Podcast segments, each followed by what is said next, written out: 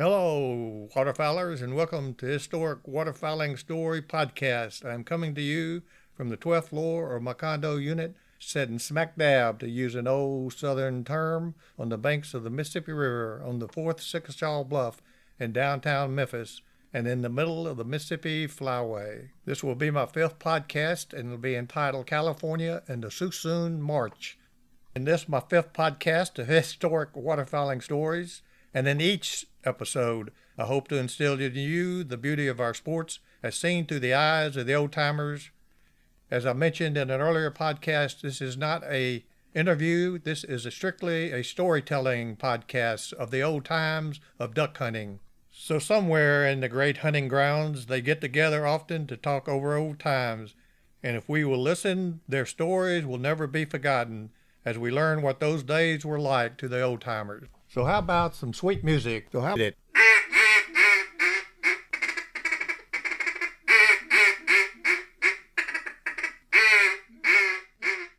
So in this fifth episode, we'll be covering, covering California and the Suisun Marsh. And basically, within the Suisun Marsh is four clubs that we'll be covering. Abbott's Gun Club, Till Shooting Club, Cordelia Shooting Club, and Tule Bell Shooting Club. So here we go. In 1825, British Captain Frederick William Beechey was appointed to command the sloop HMS Blossom, which was intended to find the Northwest Passage.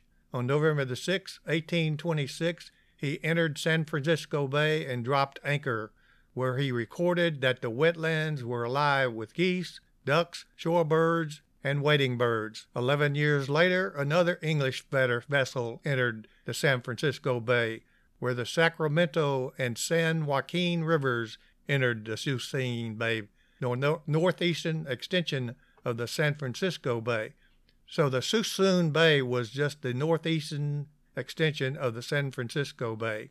His party sailed across San Pablo Bay through Carquinez Strait into Suisun Bay.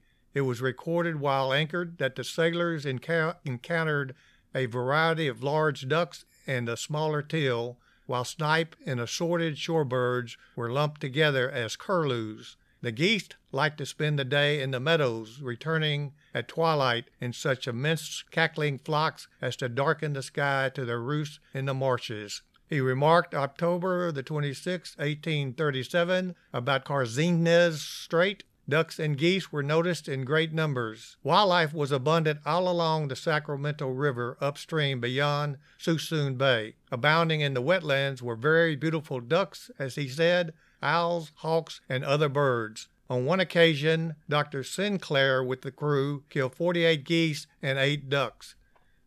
Before the gold rush started in 1848, California was thus described by Andy Burnett. He reached California in the autumn of 1832. He had never seen so many waterfowl, had never imagined there could be so many anywhere. They covered the surface of the small lakes so thickly that he could discern but a gleam of water here and there. On a sudden impulse, he extended the long rifle and fired it into the air. A blank instant of silence followed, broken a half second later by the sound of a mighty waterfall as the birds took wing. It seemed as if the dark earth was lifting to expose the hidden silver of the lake. The air was full of hurtling ducks. The very sky was darkened, and another great roar, and a third, like successive rolls of thunder, rolled across the, his astonishment, and then a smooth, high silence made up the thin whistling of thousands upon thousands of. One year later, George C. Yount's Chronicles said that Burnett re- recorded in 1833 Benicia was visited and has been thus described. This is Yount's Chronicles. He's quoting in it, so we're going to continue to quote. It was nothing more than a wide and extending lawn, exuberant in wild oats. Now he's talking about Benicia, which is on the very southern end of uh, Suisun Bay. And above Suisun Bay is Suisun Marsh, which we're covering in this. So continuing on, he's saying that uh, there's an exuberance in wild oats from San Pablo Bay. San Pablo Bay is just to the west of Suisun Marsh in the northern part of the San Francisco Bay. So from San, San Pablo Bay, San Pablo Bay to Sutter's Fort, The wild geese and every species of waterfowl darkened the surface of every bay and inlet. He's quoting there, and I'll continue the quote. Upon the land in flocks of millions, they wandered in quest of insects and chopping the wild oats which grew there in richest abundance. When disturbed, they arose to fly. The sound of their wings was like that of distant thunder. It was literally a land of plenty and such a climate as no other land can boast of. In 1842, John Bidwell stated that the Sacramento, Napa, and Sonoma, those are all counties, Tule marshes were the haunts of incalculable thousands of wild geese, ducks, brants, sandhill cranes, pelicans, etc., etc. In 1846, at Yerba Buena, which was the original name of a settlement that eventually became San Francisco, so at Yerba Buena, William Heath Davis reported in A Sportsman's Paradise, a book, quoting, I also devoted much time to shooting ducks. They were plentiful and fat and of many varieties mallards, canvasback, widgeon, and teal. My favorite spot for shooting was the top of a hill overlooking the village of Yerba Buena. The ducks would appear in flocks darkening the air, and so great was their number that it required no skill to kill them on the wing. There were few fowlers then, and what few there were were market hunters, shooting on the old marshes, sloughs, rivers, and white, wild oat fields of California with their muzzle loaders. The waters of the bay and the sloughs of the marshlands reflected the glimmering wings of millions of ducks, geese, and shore birds, and with very little trouble or expense one could go a field or a stream, and within a radius of fifty miles of San Francisco, and in a few hours return with a market load of waterfowl. This was all brought about by the California gold rush, which started in 1848 and was off and running the following year. Between 1848 and 1850, California became a U.S. territory, underwent explosive growth with the gold rush, and was granted statehood. Hundreds of thousands of people poured into the San Francisco region, which led to dramatic social and demographic changes, with large scale immigration from the East and abroad, with an accompanying economic boom. Such was the case for James White, a 21 year old farmer from Quincy, Massachusetts, who in 1849 sailed from Boston around Cape Horn to San Francisco and its nearby gold diggings. That November he went out to a pond there nearby and saw a great number of ducks, geese, and swans, and remarked that it was a great place for gunning. With the increased population, the population had to be fed, and there were no better means than to be fed on game, especially waterfowl, which was in abundance. With, so as the cities increased in population, the market hunters became more numerous and game was easily found in the markets in the early 1850s, such as bear, venison, rabbits, squirrels, quail, pigeons, snipe, curlews, and plovers, plovers, as well as geese and ducks, quoting, of every variety in the greatest profusion, were canvasbacks, widgeons, pintails, mallards, and teal. During this time in the 1850s, the Suisun marshes, swamps, and overflowed lands in Sonoma County which is where the Suisun Marsh was located, were mostly tidal and consisted of islands connected by a network of tidal sloughs. Much of the marshlands were flooded daily and seasonally by high tides and high stream flows during the later winter and springs. With, with sloughs, ponds, and marshlands were the home of the market shooter for the markets in San Francisco and to some extent Sacramento. In later years, they became attractive to sportsmen who would pay a market hunter to act as a guide, and still later, these sportsmen organized duck clubs. The Suisun Marsh was known to the market shooters as the most famous duck and snipe shooting territory in the state.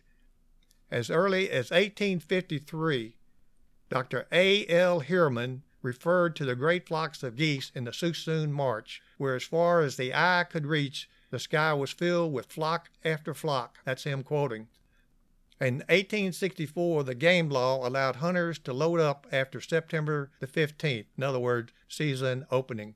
Ducks had begun to be seen in the Tules, and snipe were spied around the sloughs of Solano County. As the season progressed, wild geese made their appearance. The Tules had become a busy place with hunters bagging game from morning to night. In the early 1860s through the 1870s, one had to go no further for excellent duck shooting than from a blind on the shore of the lower San Francisco Bay. One writer remarked, in the early 60s, the whole region was still full of game, but the pot hunters had nearly deserted it and had gone to the Solano, San Joaquin, and Sacramento regions where the wildfowl were so abundant that the farmers poisoned hundreds of thousands of them.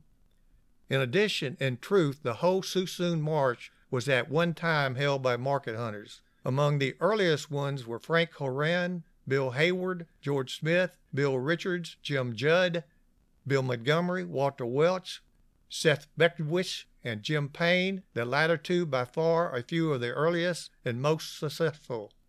Going east of San Francisco, one could kill all the ducks and geese wanted at the Napa and Sonoma marshes on the north part of San Pablo, Pablo Bay. And San Pablo Bay was an eastern extension of the San Francisco Bay, and as I mentioned, Suisun Bay was just east of San Pablo. At the Napa and Sonoma marshes, flock after flock containing thousands of ducks and gaggles of geese by the hundreds were to be seen on all sides, winging their ways to the main fields in the vicinity. From the mudflats and marshlands bordering the bay shore came the quack of ducks, the honk of geese and cranes, the call of the willet and curlew, the whistle of plover, snipe, and shorebirds, and the cackle of rails by the thousands upon thousands, while in the grain fields could be seen the flash and heard the report of every kind of shooting gun. A typical market hunting's equipment consisted of a small sloop for the use in sleeping and cooking meals and for transportation to and from the bays and rivers, a tule splitter, and a 14 foot scull boat for use on the ditches, rivers, and bays for hunting ducks and geese, one 12 gauge for shooting cripples, one 10 gauge for the actual shooting, and one 4 gauge shotgun being reserved for a big shot at a large flock of ducks or geese. Before the clubs came into existence, from a tule splitter, an average of 200 ducks were routine by the market hunters. Some big shots were made with a 4 gauge, such as 89 with one barrel and 120 with a discharge of both barrels. One method for using the gun was to position it over a baited pond using sandbags, camouflaging oneself away from the gun, and firing the gun using a lanyard when the ducks were in position. In the late 1870s, a good tule splitter cost from $8 to $12, and a round bottomed cedar scull boat with iron centerboard could be purchased for $5 per foot. A 25 pound keg of Hazard's FFG black powder ran from $10 to $12.50. Shot from $1.85 to $2 per 25 pound sack, and the cost of wads and primers were in proportion. In the ponds and sloughs, the shooting was done from the tule splitter, while hunting on the bays, flock shooting was done from a scull boat. Market hunters put their waterfowl in sacks and shipped it to the San Francisco market via river steamer or by their own private sloop or yacht. At the market, waterfowl were sorted and the various species placed in piles and then hung in pairs and bunches on hooks of the game stalls. Early each morning, great numbers of peddlers, retail game dealers, restaurants, bars, and hotel keepers gathered and bought the waterfowl. As more and more took to market hunting and the areas nearest San Francisco began to experience a reduction in the number of ducks killed, market hunters ventured out into Suisun Marsh and the Delta, and the Delta is where the Sacramento and San Joaquin rivers emptied into it and the delta was just east of the Suisun Marsh. Ancestrally, the delta was one of the most significant waterfowl concentration areas in California. And finally, market hunting spread north into the Sacramento River area and south into the San Joaquin River area also. In these early days, Stockton on the San Joaquin River shipped more ducks to San Francisco than any other place. It was it was an unexplored gunner's paradise. That long ribbon ribbon of territory extending from the Suisun Bay south to Kern River in the south.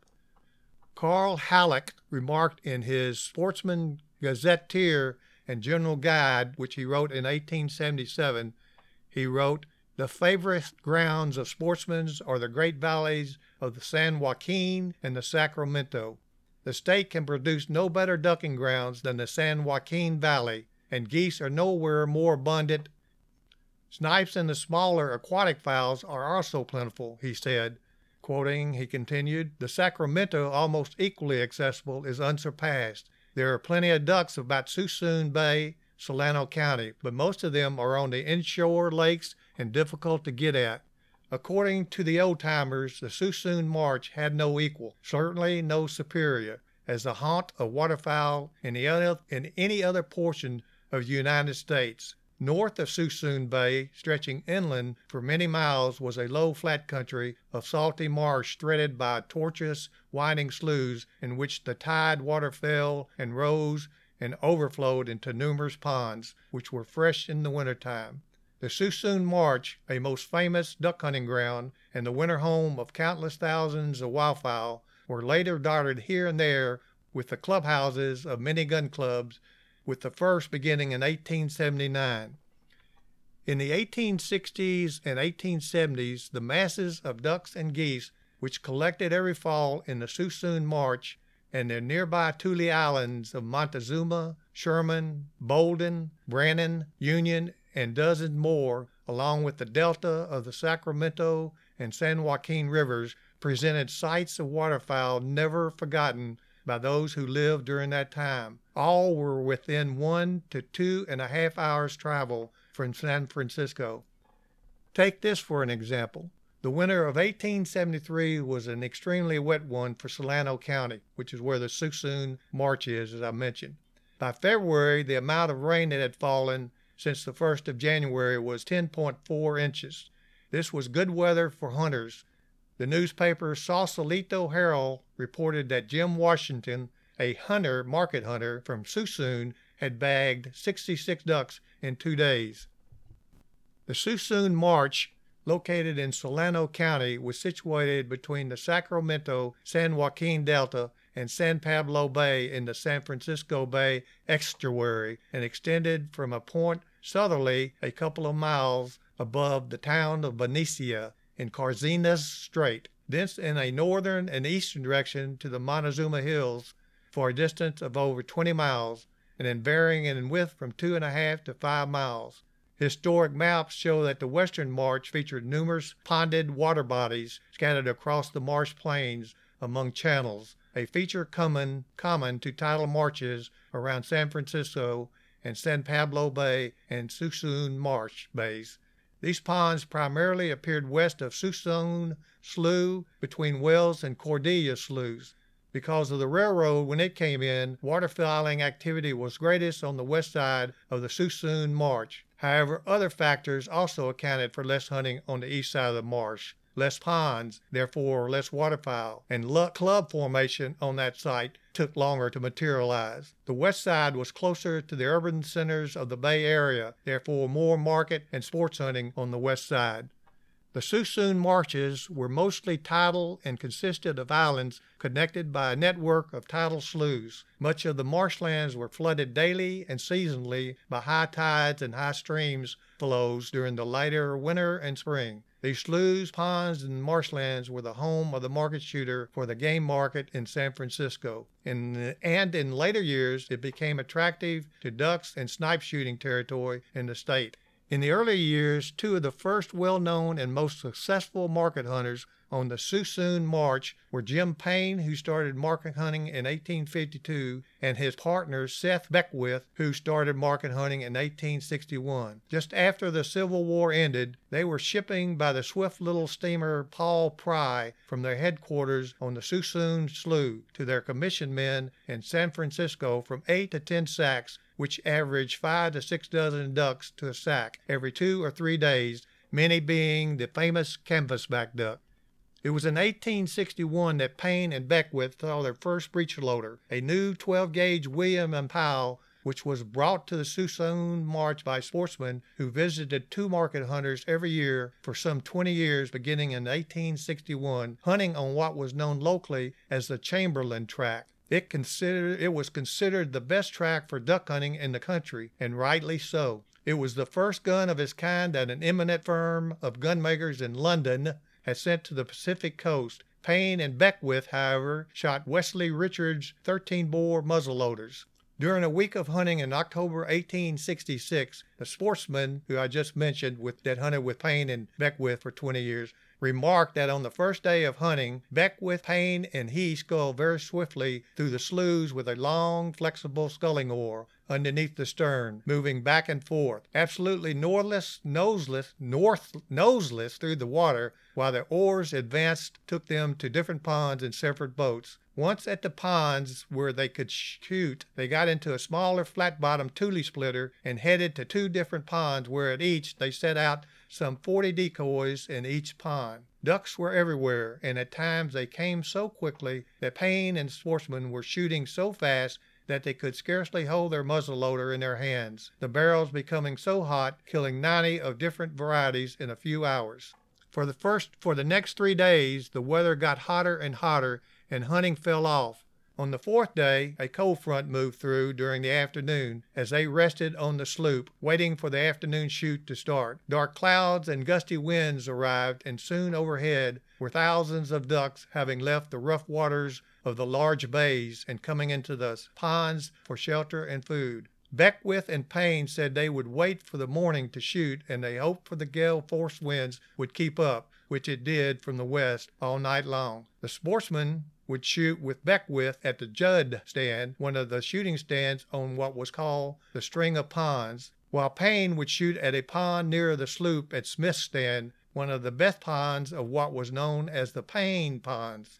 The next morning, Beckwith and the sportsmen poled and pushed for an hour and a half to reach Judd's stand, and as they did so in the darkness, they were stirring up thousands of ducks, but they did not fire a shot. As Beckwith poled along, he told the sportsman that he would have to do it all as he was not going to shoot for he wanted to see how many ducks the sportsman could kill, that he would load and hand his muzzle loader to the sportsman when the sportsman's two muzzle loaders got too hot to handle comfortably. When they arrived at the pond, the roar of wings and the rising of innumerable ducks and geese even astonished Beckwith. They could hardly set out the decoys for ducks pouring into the pond. Shooting incessantly, the sportsmen managed to shoot 38 straight. At 2 p.m., they picked up 190 ducks of all varieties and five gray geese. The latter he did not care to shoot, and he was a sportsman. So the sportsman did not care to shoot, but shot accidentally the geese while shooting at ducks. They left quite a number of crippled and wounded birds which they could not find in the tules surrounding the pond. Payne at the Smith stand, meanwhile, had killed 140 for a grand total of 335. Incredible. It took until 11 p.m. that night to clean and hang up in pairs for shipment in the morning to San Francisco for the market. To the Epicurean, Canvasbacks from the Suisun Marsh were preferred over those from other areas of California, as noted by the above sportsman.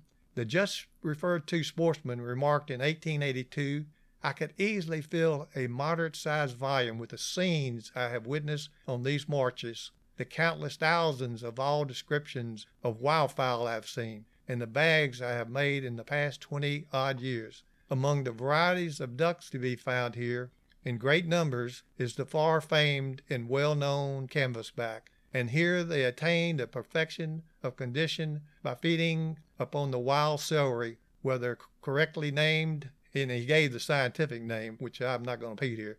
Uh, whether correctly named, I cannot determine, he said. Quoting more, all the various kinds of ducks also feed upon this succulent root, and hence the quality for richness of flavor of the Suisun canvasback is well known appreciated by those who are able to distinguish between these and the ducks coming from other portions of the state.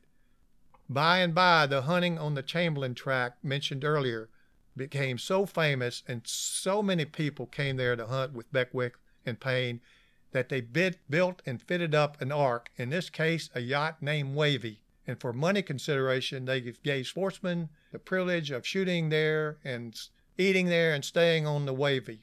They furnished accommodations, grubs, boats, decoys, and acted as guides. It was in 1868 that Payne leased 5,000 acres on the west side of the Suisun Marsh from Oscar Lafayette Chamberlain, and he went by the initials O.L. Chamberlain. He had a deed from the state showing the land was sold to him under the Tide and Land Act, sometime in 1861. Chamberlain was a stockholder in the Central Pacific Railroad Company and part owner with Alvinza Hayward of the famous Eureka gold mine, where both accumulated a large fortune. Other than a small piece, 326 acres, leased to brothers initials W and L, so brothers W and L Pierce, for pasturing purposes, the two market hunters had the entire or had the rest had the leftover 5,000 acres. So the Chamberlain tract was actually 5,326 acres, but you'll you'll hear mostly me mention 5,000 because that was the duck hunting part. The other part was used for, for pasturing purposes. And it, it this 5,000 acres extended from Bridgeport on the north to Cordelia Slough at its outlet on the south, and from Suisun Creek proper on the east. And that's what separated the west part of Suisun Marsh from the east part of the marsh so extended from Suisun Creek proper on the east to the string ponds on the west, the famous string ponds. It was the first leasing of land for duck shooting in the state. Under the act, the U.S. government granted to the state in 1861 all the lands which were covered and uncovered by the ebb and flow of the tide, and which were bare at low tide, whereupon the state sold the 5,326 acres of the Suisun Marsh to Chamberlain. And actually, as I said, only 5,000 acres was really marsh land, which is a lot. Chamberlain died in, eight, in San Francisco July the 24th, 1870, with a sizable estate, including the 5,326 acres. The will's executors were two of his brothers, Harlem and Alonzo. Oscar Chamberlain had three children, all born at Sutter's Creek, Amador County, California. Emily, a daughter, Frederick Oscar, a son, and Mary, a daughter. The place soon became so famous with so many sportsmen coming to hunt with Beckwith and Payne that a railroad was under consideration beginning in 1876 to accommodate the hunters while Payne and Beckwith was given the monikers of Father of the Suisun Marsh. 1878 was a banner year for ducks and geese. The newspaper, the Santa Barbara Daily Press, reported February the 12th that wild ducks are doing a great deal of damage to crops in the upper end of Sonoma County. Duck hunting is now splendid sport around Suisun, as were white geese who had in vast numbers taken possession of Grand Island up north in the Sacramento River area and were feeding upon the volunteer growth of barley and then flying to the Suisun Marsh. The farmers were using scarecrow to keep the waterfowl off the fields as they were being eaten out of house and home. In 1788, the Southern Pacific Railroad began construction on the Suisun Marsh Railroad, beginning at Fairfield and was finished the following year, ending at the town of Benicia, which fronted on the Suisun Bay and offered a quicker and easier access to the western part of the Suisun Marsh while connecting the Montezuma, Goodyear, and Cordelia sloughs. So you can see all throughout this Suisun Marsh that these sloughs were running through there and they divided up in different areas of marshes and stuff. The railroad track traversed 14 miles of the marsh. The Chamberlain estate offered to sell to the railroad company the entire Chamberlain tract for 75 cents per acre, which they declined. Once completed in 1879, the Harlan Club organized in the Suisun Marsh. It was the first duck hunting club established in California. The waters of the Cordelia Slough fed its five ponds. In the summer of 1880, the club split into two groups after one group decided the rent on the leased land was too much. A few of the Hardland Club members stayed put with Dr. Charles Tolan taking over the Hardland Club's lease, April of 1881, and renaming the club the Canvasback Club. This club was then taken over by another group and became officially known as the Ibis Gun Club in 1882. The other band of six members of the club in 1881 shared hunting grounds on Payne's and Beckwith's leased lands known for a string of ponds on what would become the Cordelia Shooting Club. In 1878, the youngest heir in the Chamberlain estate became of age. Thereafter, the heirs planned to subdivide the 5,000 acres and rent different portions to clubs. However, the California Advertiser newspaper, for their August 16, 1879 issue, reported that Payne and Beckwith had renewed their Chamberlain lease with Chamberlain's widow for the 5,000 acres, and it was they who began subleasing part of their 5,000 acre lease. They posted the land immediately, warning all trespassers against shooting and that they intended to enforce their rights. They continued to an- entertain sportsmen on the reserve for pay. In 1876, Hal McAllister shot with Payne and Beckwith. In November of 1879, John K. Orr, with both Payne and Beckwith, shot 139 ducks in three hours. Payne and Beckwith weren't the only market hunters in 1879 that were successful. Walter Welch recorded how he and his partner made the trip in 1879 equipped with six vessels, a 42 foot scow sloop, two tule splitters, and the tule splitter, I should have mentioned, is a narrow, double bowed boats ideally suited to pole through flooded tule grasses, which are very thick in that area. They also had two scull boats and a small, fast sailboat to take the ducks back to San Francisco. In addition, they carried 300 decoys, a 90 day supply of food, and an arsenal of guns and ammunition. On an average day, Welch and his partner shot 100 to 200 ducks each, with the season for them lasting from September through November. In 1882, the Cordelia Shooting Club was organized with 10 members, leasing 44,800 acres on the east side of the marsh, with 15 ponds from Payne and Beckwith. The San Francisco Chronicles recorded April 1, 1882, under the headlines Organization of another new duck club. A number of San Francisco sportsmen recently formed a new organization to be known as the Cordelia Duck Shooting Club. The ponds are located in the Suisun Marshes in proximity to Teal Station and are known as the String of Ponds. It is proposed to hire the yacht Lolita next season, and Captain Crittenden will sell her. The club's property, subleased from Payne and Beckwith, was west of Teal Station. The Frank Horan Slough traversed the club's Tule lands, while the Cordelia Slough, both deep enough for yachts, was west boundary of the club. Their first clubhouse was the yacht Lolita, owned by Captain Charles Crittenden, as mentioned. He was better known as Cap, who also became their caretaker and game warden. The Lolita was moored at Teal Station, where Payne kept his sloop, the Wavy. During the season, they housed over the Lolita and by housed over means they, they uh, build over it from stem to stern with redwood, thus transforming the fast little craft into a perfect clubhouse, which many felt looked like Noah's Ark. The club's ponds were known locally as the String of Ponds, which were baited twice a week during the season. On one of the ponds in December 1883, five members shot 195 ducks, three Canada geese, and one swan in one morning. That same year in February, two members shot a 100 ducks, which included 12 canvasbacks. And these were mostly not deep water ponds where the, the uh, sago pondweed and the tubers grew. They were more mostly shallow ponds in fresh water. Continuing on, a Cordelia Club member remarked in the Recreation magazine, March 1889, quoting, I have shot ducks on the Suisun Marsh 40 miles from San Francisco, a tract of about 5,000 acres, since 1875 and every year of the 23 with hardly an intermission. So he shot for 23 years without a break during the hunting season. In 1875, market hunters were then getting pretty thick on the marsh, and the game commenced to disappear. In 1882, four clubs, which I mentioned at the very beginning of this podcast, had been formed. Taking lease of the entire Chamberlain tract, and the game and grounds were carefully protected, and birds, and birds, I mean ducks and geese, had increased.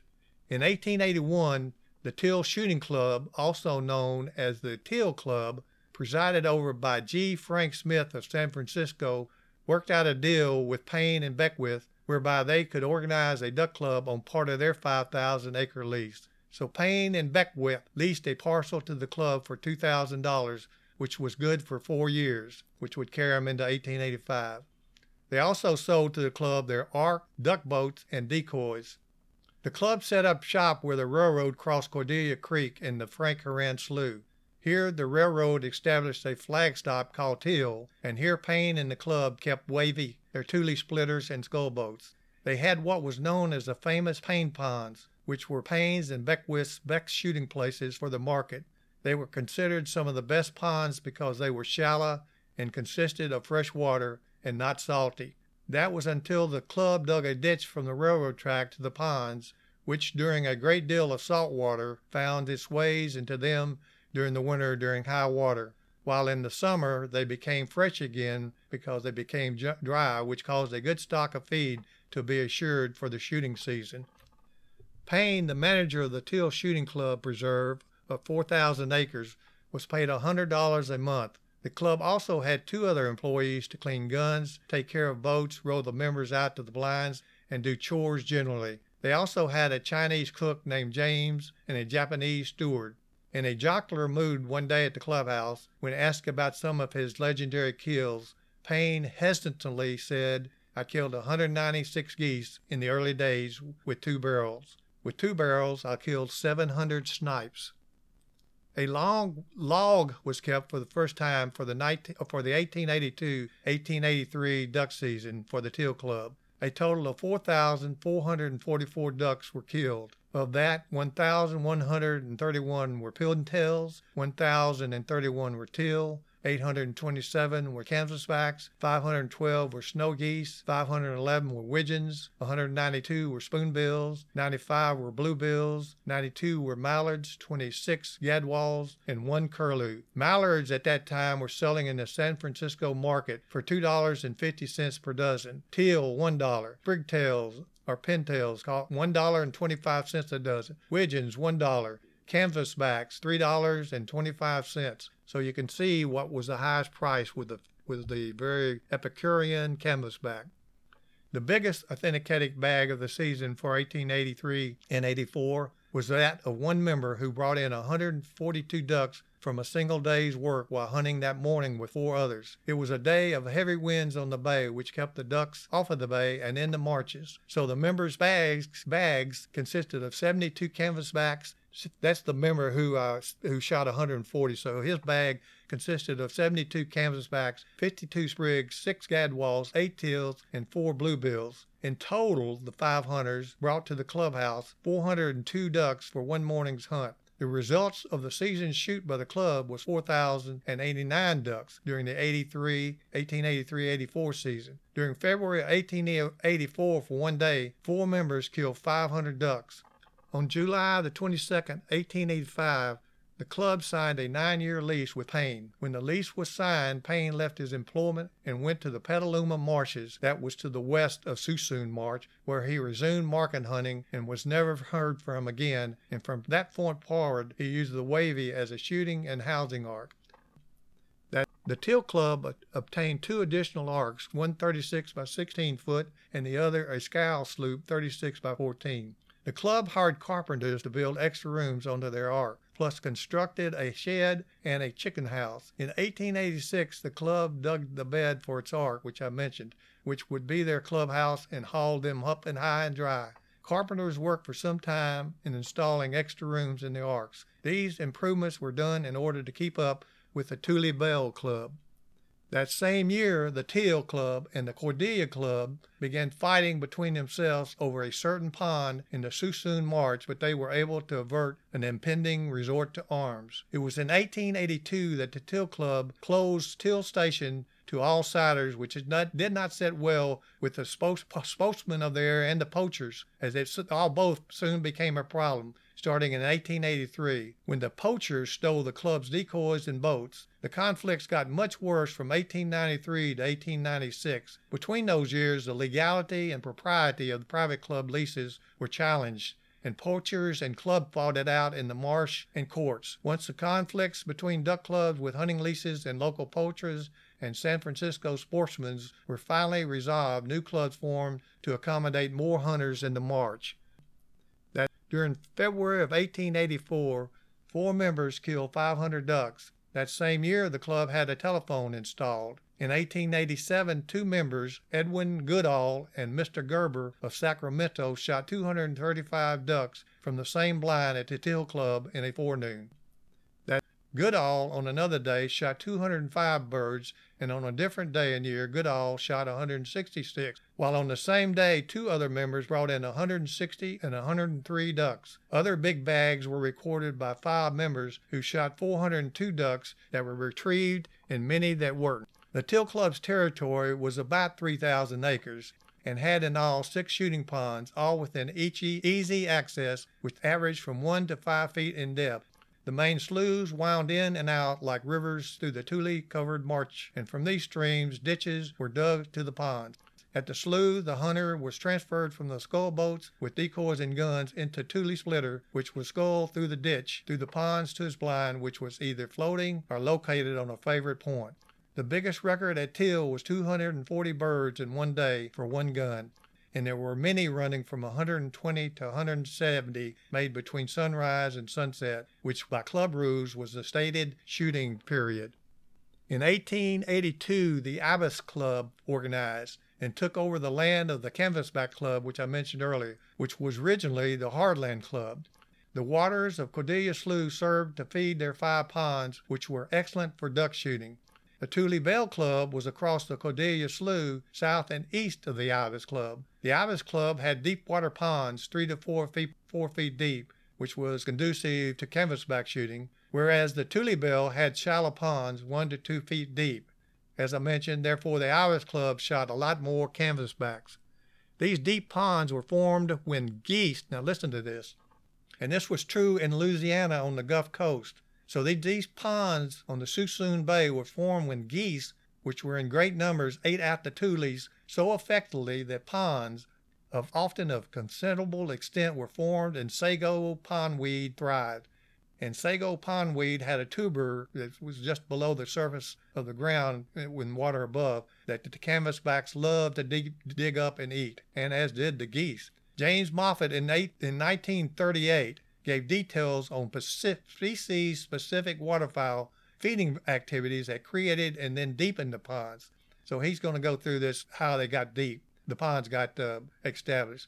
He said that originally the lesser snow geese made the ponds on this marsh by tearing up clumps of plants to secure its bulbs for food from the sago pondweed. Then the whistling swans working in the area opened up by the geese deepened the ponds to three feet or more by tilting up the bulbs like surface feeding ducks do and did, and reaching down with their long necks. That was until the ponds got too deep. Continuing, Moffitt said, plant growth, of which sago pondweed is by far the most important one locally, became established with ponds with proper condition of salinity and required depth, which was 18 inches or more, were created. Sago pondweed, an excellent food plant, attracted also, also surface feeding ducks, notably pintails, until the ponds were deepened so much that the growth was no longer within reach of the surface feeders like pintails and mallards. The ponds then became attractive to diving ducks, of which the canvasback was the only common one in the region. Canvasbacks in their feeding operations further deepened the ponds, and that's the end of Moffitt's statement. It was reported in the Breeder and Sportsman issue of January 1885 that the gentlemen who shoot over the hardland ponds recently killed so many canvasbacks in one day that it took two boats to carry the birds. Remember here that the Hardland Club ponds were now leased by the Ibis Club. In 1885, the Tule Belle Shooting Club moved its headquarters to the Suisun Marsh.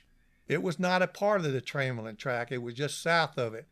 Several San Francisco sportsmen in 1885 negotiated for and took over the Jabez and Agnes Thickboom Ranch west of the Drawbridge Railroad stop, later renamed the Cygnus, and formed the Tule Belle Club in the Suisun Marsh just south of the Chamberlain tract.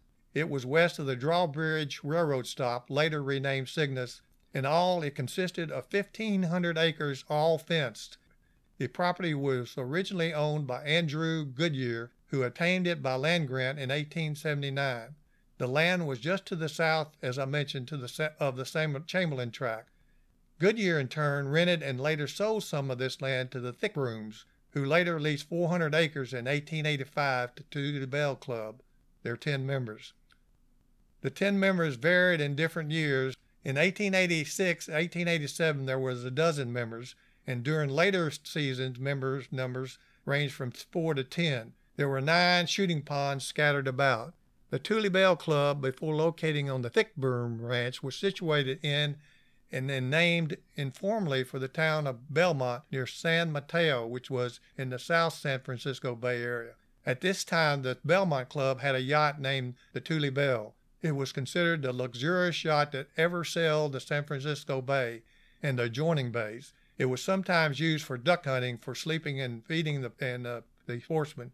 In the early 1870s, a hunting ark or houseboat was built for hunting purposes. It was moored at Belmont on the western side of the South Bay of the San Francisco Bay. However, due to residue, residue from the Sierra mines, which began silting up their wetlands, the owners moved their hunting ark and equipment to the Suisun Marsh on the Thickbroom Ranch in February 1885 by towing up the San Francisco Bay and through San Pablo Bay and Suisun Bay to Sherman Island, where the yacht was left to serve as a hunter's rendezvous for the winter. She was the first of her kind. Here the club was renamed for the Ark the Tule Belle, which functioned as a clubhouse and headquarters. The main organizer of this club was Commodore R.L. initials Ogden. In 1886, Thick Broom fell on difficult times, so Goodyear had to take the property back, which he sold to one of the club members in May 1886. That member later sold the property to another member, Charles Jocelyn, in 1889, acting for the Tule Bell Club. Before the club leased the ranch and organized the club, Thick Broom and his hired men used to beat tin pans in an effort to save some of his crop from damage from ducks. He also told of three men who brought in 380 sprigs or pintails and teal after one morning of shooting from 6 to 11:30 a.m. on his farm and ranch. I studied the club's kill records together with those made at Sherman Island, which was their previous uh, place where they hunted before moving to the Suisun Marsh, showed that the club did wisely in moving. Sherman Island was located in the delta where the San Joaquin and Sacramento rivers met, east of Suisun Bay. About 1880, immediately after the levees about Sherman Island broke, that island afforded shooting as good, perhaps, as any ground in the state. Several morning shoots resulted in large bags of over 200 birds each. A member named Cooper shot 230, 213 widgeons in one afternoon. Crittenden Robinson brought in 208 birds one day, and others like bags were so often made as to convince one that at the time mentioned Sherman Island was as good as any shooting ground in California. But for several years the shooting had not been up to par. The feed on the island had been scant and poor, owing, owing to the killing influence of the river mud deposited from the ever inflowing flood of mining silt brought down by the Sacramento River. So it's coming from the gold and mining uh, places. Their ponds were still beautiful and convenient, but the waterfowl deserted them, and that's the reason they moved northward to the Suisun Marsh. The Tule Belle Club had 10 members and was considered the wealthiest in the state.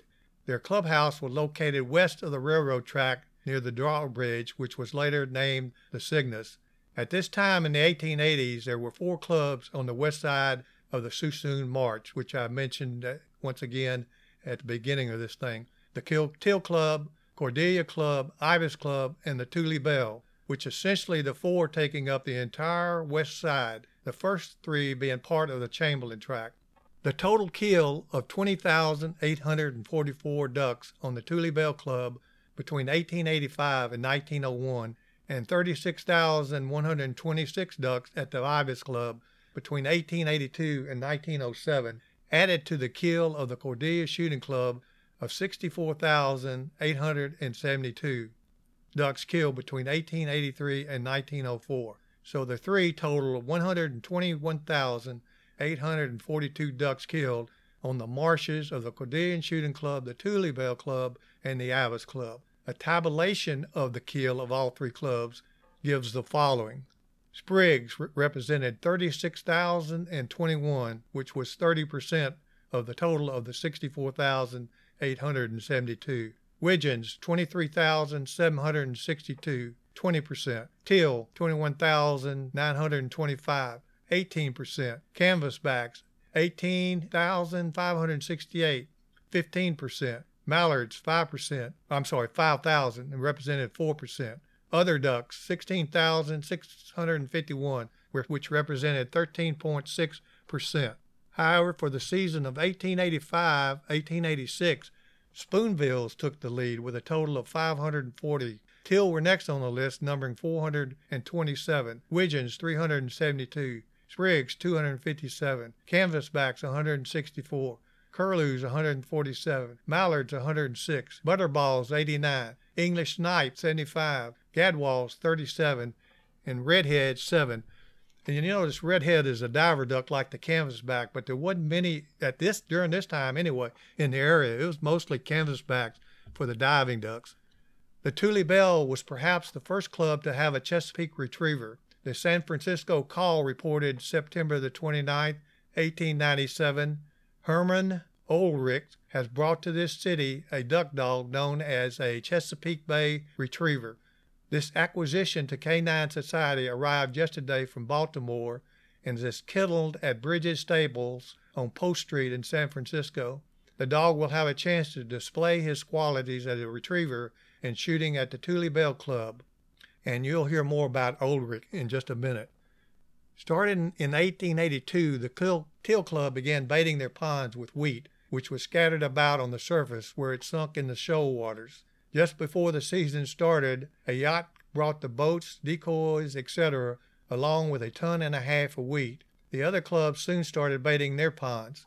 Clubhouses on the Suisun marshes were floating arks, or floating houses, which were admirably appointed and accepted in size of the rooms quite as comfortable as the quarters afforded by the city's clubmen's houses. Indeed, ark living was the most popular choice of living on the Suisun Marsh. The march was practically all pre-emptied by various gun clubs, whose clubhouses and shooting boxes dotted the vicinity. So active were these clubs that the railroad had side stations at most of them, Many of these stations being named after ducks, such as teal, mallards, jacksnipe, and so on. Many of the duck ponds were baited, but nevertheless a great number were not. The baited ponds, however, had the best of it. When shooting was good, ducks could be found almost anywhere from the upper Sacramento Valley, which was north of Suisun Marsh, all the way down to the lower stretches of San Francisco Bay and its estuaries. The duck country of the Sacramento Valley was composed of the Yolo, Sutter, Glenn, Colusa, and Butte counties, with the latter being probably the best duck hunting in the country nowadays. In the San Joaquin Valley, which was south of uh, Sacramento Bay and the Delta, in the southern part of the Central Valley, there were Los Banos, Westside, Gustine, Newman, and other duck hunting centers. It was only a matter of time before more, more clubs organized. The Suisun Gun Club, organized in 1897, it had 17 members in 1902, four of whom were from San Francisco. The others were local sports. The Pringle Gun Club, locally owned, was organized in 1900 after a disgruntled group of members broke off from the Suisun Gun Club, and this was sort of in the north part of the Suisun Marsh. After only one hunting, the club, with its famous Pringle ponds, lost their lease to a group of seven San Francisco sports. The Republican newspaper reported these ponds have been under the control of Suisun sportsmen for the last 40 years, and this deal closes all available hunting grounds to local hunters. The Phil and Tule Club was situated in the northern part of the Suisun Marsh, about three quarters of a mile from Cordelia and nearly 50 miles from San Francisco. Their ark was well equipped, and when water was low, it was approachable by road. At other times, the members employed small boats. It was organized about 1900 or 1901. Their 10 year lease covered 750 acres of the Great Suisun Marsh, and their president at its inception was A. M. Shield. On the old Goodyear Tule marshland in 1901, two Tule Belle Shooting Club members were Joe Harvey and Herman Oelrich, which I mentioned just a minute ago. Oelrich's fathers was a member of the Marshy Point Ducking Club on Chesapeake Bay in the 1850s. In 1902, the club was sold to Oelrich, who was married to multimillionaire Teresa Fair, sister of Charles Fair, which you'll hear about a little later on. It was the first club to buy their leased grounds, and as mentioned, it was not part of the Chamberlain tract. Oelrich was also a member of the Till Club and was a multimillionaire. After purchasing the Tule Belle Club in 1902, it became Oelrich's private preserve. He went about building a palatial clubhouse at Cygnus Station, and it was given the moniker Cygnus Ranch. In 1905, Oelrich, Oelrich and three guests shot 200 ducks before 9 a.m. After Oelrich died in 1906, the club was sold to Edward Harriman in 1907, the Southern Pacific Railroad president, for $40,000. While the title was being perfected and Mrs. Oelrich was contesting her husband's will, Harriman died in 1909 and his estate asked to be freed from the purchase, which it was. So Oelrich 1,085 acres Cygnus Ranch, the old Tule Belle Club, actually still the Tule Belle Club, private preserve passed to Oelrich's 15 year old son, valued at $50,000 along with some guns. Afterwards, many prospective buyers attempted to purchase the property, but all offers were rejected until it was sold July 1910 to two sportsmen for $34,000. Between the death of Herman Oelrich and the time when it was sold in 1910, the marshes of the Cygnus Ranch degenerated into a market hunting domain. Among those who had the privilege of shooting over the splendid ponds on that track were individuals who shot for the market. The worst feature of it all was that night shooting was incessant on its marshes. This would all end when four, sports, four sportsmen bought the land and rejuvenated the Tule Belle Club in 1910. In 1900, Frederick, known as Freddie Chamberlain, one of the three grown children of the Chamberlain estate, leased for five years all of the Chamberlain tract to the Avis Club. However, the leases with the Cordelia and Teal clubs were to continue until their leases expired in 1907. Many proposals to buy it in fractions had been rejected by the estate. The three heirs refused to sell it except as a whole, proposing, in case it was not speedily disposed of, to drain and reclaim the entire tract for agricultural purposes, which had been attempted over in the next county of Sonoma. During this time, other clubs were established on the march. The Beatville Shooting Club near Cordelia in 1901, clubs Armajillo, Montezuma, King, and Oakland in 1903. The Belvedere, later renamed the Volante, and Cotati in 1904, and the Harvey, Big Four, Redhead, and Badgers in 1905. By 1908, there were the Marsh Club and the Mar Gun Club, and in 1909, a Clover Leaf Club near Cordelia. In 1902, Frank Massey, Edward Dinkelspiel, who was the editor of the Solano Republican and a well known real estate man, along with Joe Harvey, who was a gambler, turf man, ardent spokesman, a real estate speculator, and a political boss, and Frank Massey, an employee of Harvey, and Charles L. Fair, which I mentioned earlier, formed a syndicate. The syndicate was prepared if they could acquire all or nearly all of the Suisun marshlands to thoroughly reclaim them.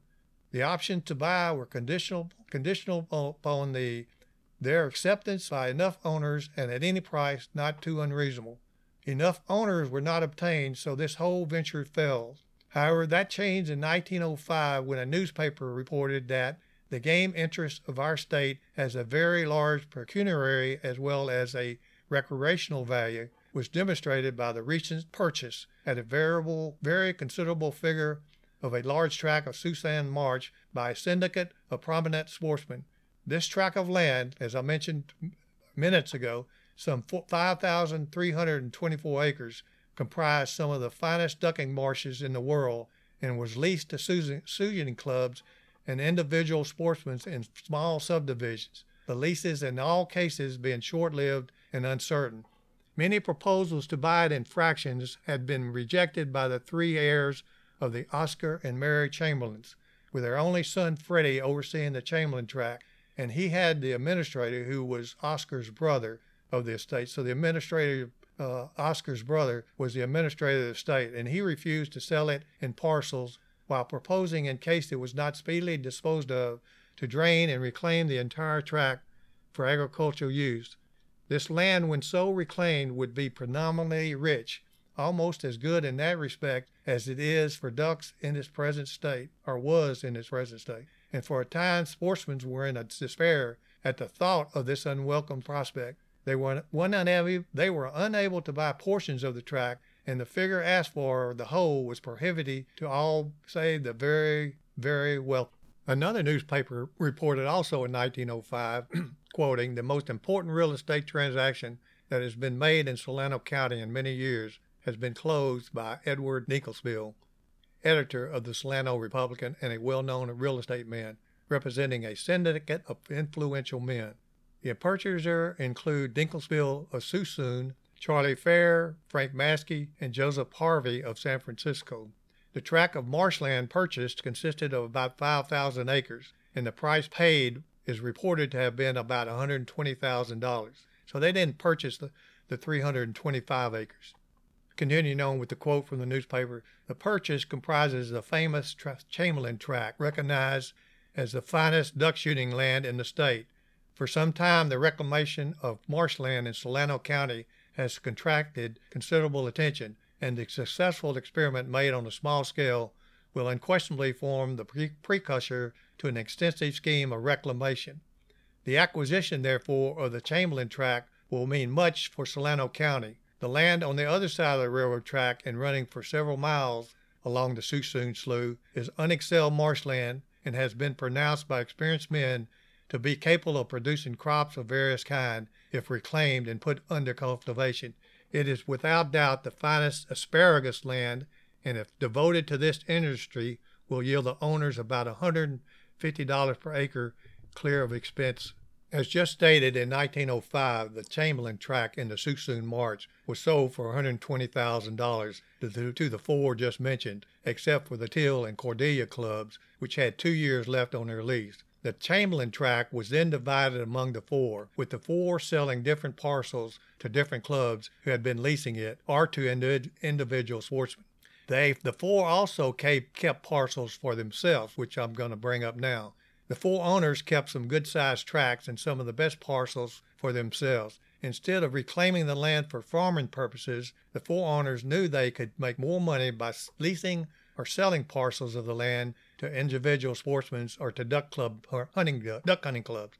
Many of them who had been leasing. In the end, the syndicate made a profit of $75,000 by selling all of the parcels except for their private parcels. It so happened that the two of the four owners did not get a chance to fire a shot. Charlie Fair was killed July 7, 1907, in an automobile accident along with his wife in France. Joe Harvey died of pneumonia in September of the same year. Harvey was a former member of the Tule Belle Club. Before he died, Harvey selected the Ibis Club as one of his properties. He died of pneumonia, pneumonia August 9, 1907, after spending one week looking over his Ibis Club hunting preserves, which he had selected. After his death, Mrs. Harvey managed her husband's hunting property. She leased the Ibis Club acres to Judge W. F. Henshaw. In 1907, John Seymour also leased some affairs in Harvey's duck hunting property other than the Ibis Club, and Harvey was also a member of the Tule Belle Club. Maskey's reserved a choice piece for himself, so some 350 acres, that portion taking in the Haywards and Sunrise ponds. Fair and Harvey had hunted the Suisun Marsh for years, using Fair's steam yacht, the Lucero, as their headquarters. It was said that Fair was a great duck hunter and delighted in shooting shotguns at ducks and geese. When Harvey received word of Charles and Caroline's death, he at the time was directing the completion of work being done on Fair's extensive duck land and clubhouse on Fair's $20,000 duck farm. Here in 1889, I'm sorry, 1899, Fair was using live decoys secured from a marker hunter at Los Banos. Harvey then took over Fair's hunting preserve in the Suisun Marsh, which would in 1907 become the Seymour Gun Club. When their lease ran out in 1907, the Teal Shooting Club was the first to buy about 1,500 acres of the Chamberlain Tract. The last piece of the Chamberlain Tract, 251 acres, was sold in 1909 to the Seymour Gun Club for $35 an acre. This was part of what Joseph Harvey and Charlie Fair jointly owned prior to their death. John Seymour and nine others first leased the 251 acres and then bought the land and formed the Seymour Club, a stretch of marchland north of the Cordelia Club. After Harvey's death, several small clubs were leased or sold from the syndicate's holding, notably the Green Lodge at Cygnus Station, leased by William Bill W. Richards with its basin ponds, a series of ponds nearly a mile in extent. Green Lodge was later sold by Dinkelspiel and his partners. It was adjoined the Tule Belle on the west of the railroad track, and here Richards whim- whimsically called this club the limit because everyone got their limit of ducks. Other pieces of the Chamberlain tract, 1,300 acres of first class waterfowling ground, which was located halfway between Cygnus and Teal stations on the east side of the railroad track, were deeded to the Rus Allegro Club, which consisted of 225 acres. It opened in 1907 south of Teal Railroad Station after leasing the land from the Teal Club in 1906 and buying the land in 1907 from Maskey, Harvey, and Dinkelspiel. Their property under lease by the Teal Club until 1907 encompassed the famous Whittier Ponds. Other pieces sold were the Jackknife Gun Club in 1907, two miles north of Teal Station. The Ibis Club, the Fair and Harvey Club at the mouth of Cordelia Slough, which Captain John Seymour leased in 1907 and bought in 1910 or 1910. The Sprigg Teal Club, located north of the horseshoe-shaped land of Green Lodge, but on the east side of and adjacent to the railroad track, while the De Novo Club was located north of the Green Lodge adjacent to the railroad track. After, after the Cordelia Shooting Club's hunting lease expired in 1907, the club between the Cordelia and Frank Horan sloughs came under the ownership of the syndicate headed by Frank Maskey. Maskey then sold it to Wickham Havens in 1908 while keeping part of the old Cordelia Club's land, which included the Sunrise Ponds. Havens then sold the old Cordelia Club grounds to Lewis Titus in 1910, who leased it to some of their old members, and it became the Cordelia Gun Club. The six members of the old Cordelia Club turned around and signed a lease on the Freeborn and John Cook's track after the Cook's Club lease had expired in 1907. This track was located west of the Cordelia Slough and across from the Cordelia Club's hunting grounds, which were on the east side of the slough. They called their club the Freeborn Gun Club. The Teal Club bought their land from the syndicate in 1907 when their lease expired. This marshland contained the old Payne Ponds, which were then labeled the Cordelia Ponds and the North and South Haywood Ponds. Maskey kept some of the Teal marshland on the north, including the Sunrise Ponds, Sunrise Pond, and formed the Sunrise Club in 1909, which included some additional land about the Chadbourne Slough, some 280 acres in all. The Teal Club still has its original clubhouse at Teal Station on 509 acres. The mainstay of the Teal Clubhouse is one of Jim Payne's original arks. The Ibis Club remains on its original, about 217 acres, west of Cygnus Station. Unfortunately, some of the Suisun Marsh was reclaimed for farmland. From 1879 to 1930, with the arrival of railroads and levees constructions, which restrained tidal waters flow, much of the Suisun Marsh was converted to agriculture. The Sacramento Union, March 19, 1912, headlines read Vast tracts of Suisun Tule Marsh added to acreage of productive soil this year. Patrick Calhoun and others also had six large gasoline tractors turning over Tule land for production of hay, wheat, and barley. However, once converted to farmland, its success was relatively short lived because of land subsiding and increasing soil salinity at least partially a result of upstream water diversion to irrigate farms in the Central Valley, which made agriculture unprofitable. Due to subsidence and levee failures, only about 5,000 acres out of 60,000 acres of reclaimed marshes proved to be a successful agricultural venture.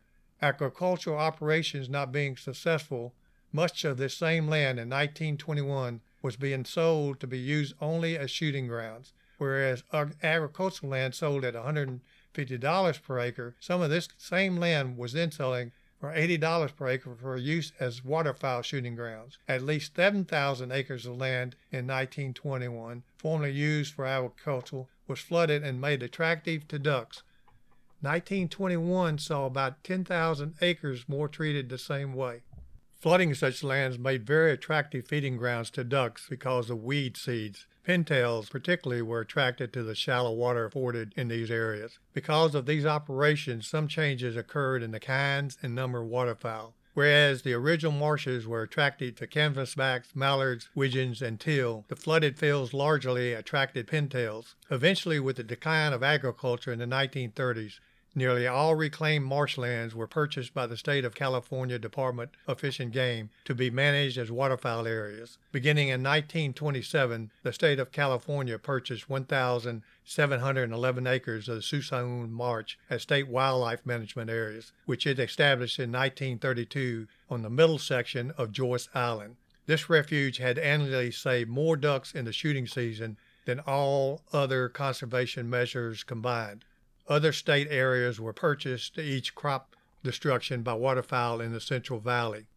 Today, approximately 230 miles of levees in the Suisun Marsh protected approximately 55,000 acres of managed wetlands, which represents 10% of California's remaining natural wetlands and serves as the resting and feeding grounds for thousands of birds, birds, ducks, and geese migrating on the Pacific Flyway. In addition, there are 6,300 acres of unmanaged tidal wetlands, 30,000 acres of bays and sloughs, and 27,000 acres of upland grasslands. Most diked wetlands are managed for waterfowling, while acreage devoted to glazing, grazing and agriculture is very small. The state manages about 15,000 acres of tidal wetlands, dike wetlands, and upland grasslands. Fortunately for the Suisun Marsh, more than 80% of its original 74,000 acres exist today. A combination of factors, especially the efforts of duck hunting clubs, played and plays a role in the continued existence of this local treasure.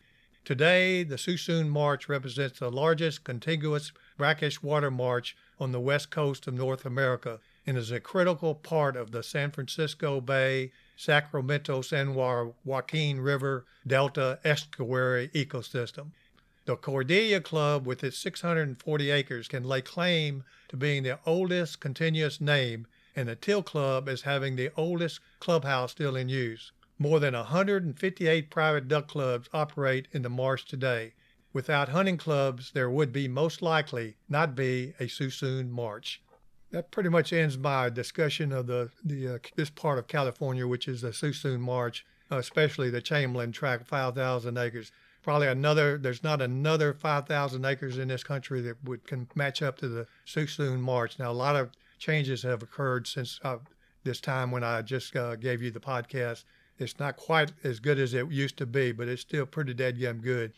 And just let me say, when I started doing all this research to get the history of the United States, mainly started out with the boot, the Mid South, Tennessee, Mississippi, Arkansas, and the Bootheel, Missouri. I thought I might as well do the uh, the whole United States since I'm gonna be in all these courthouses, libraries, archives, etc. And I came when I started coming across California, I was just overwhelmed by its past history and its present history.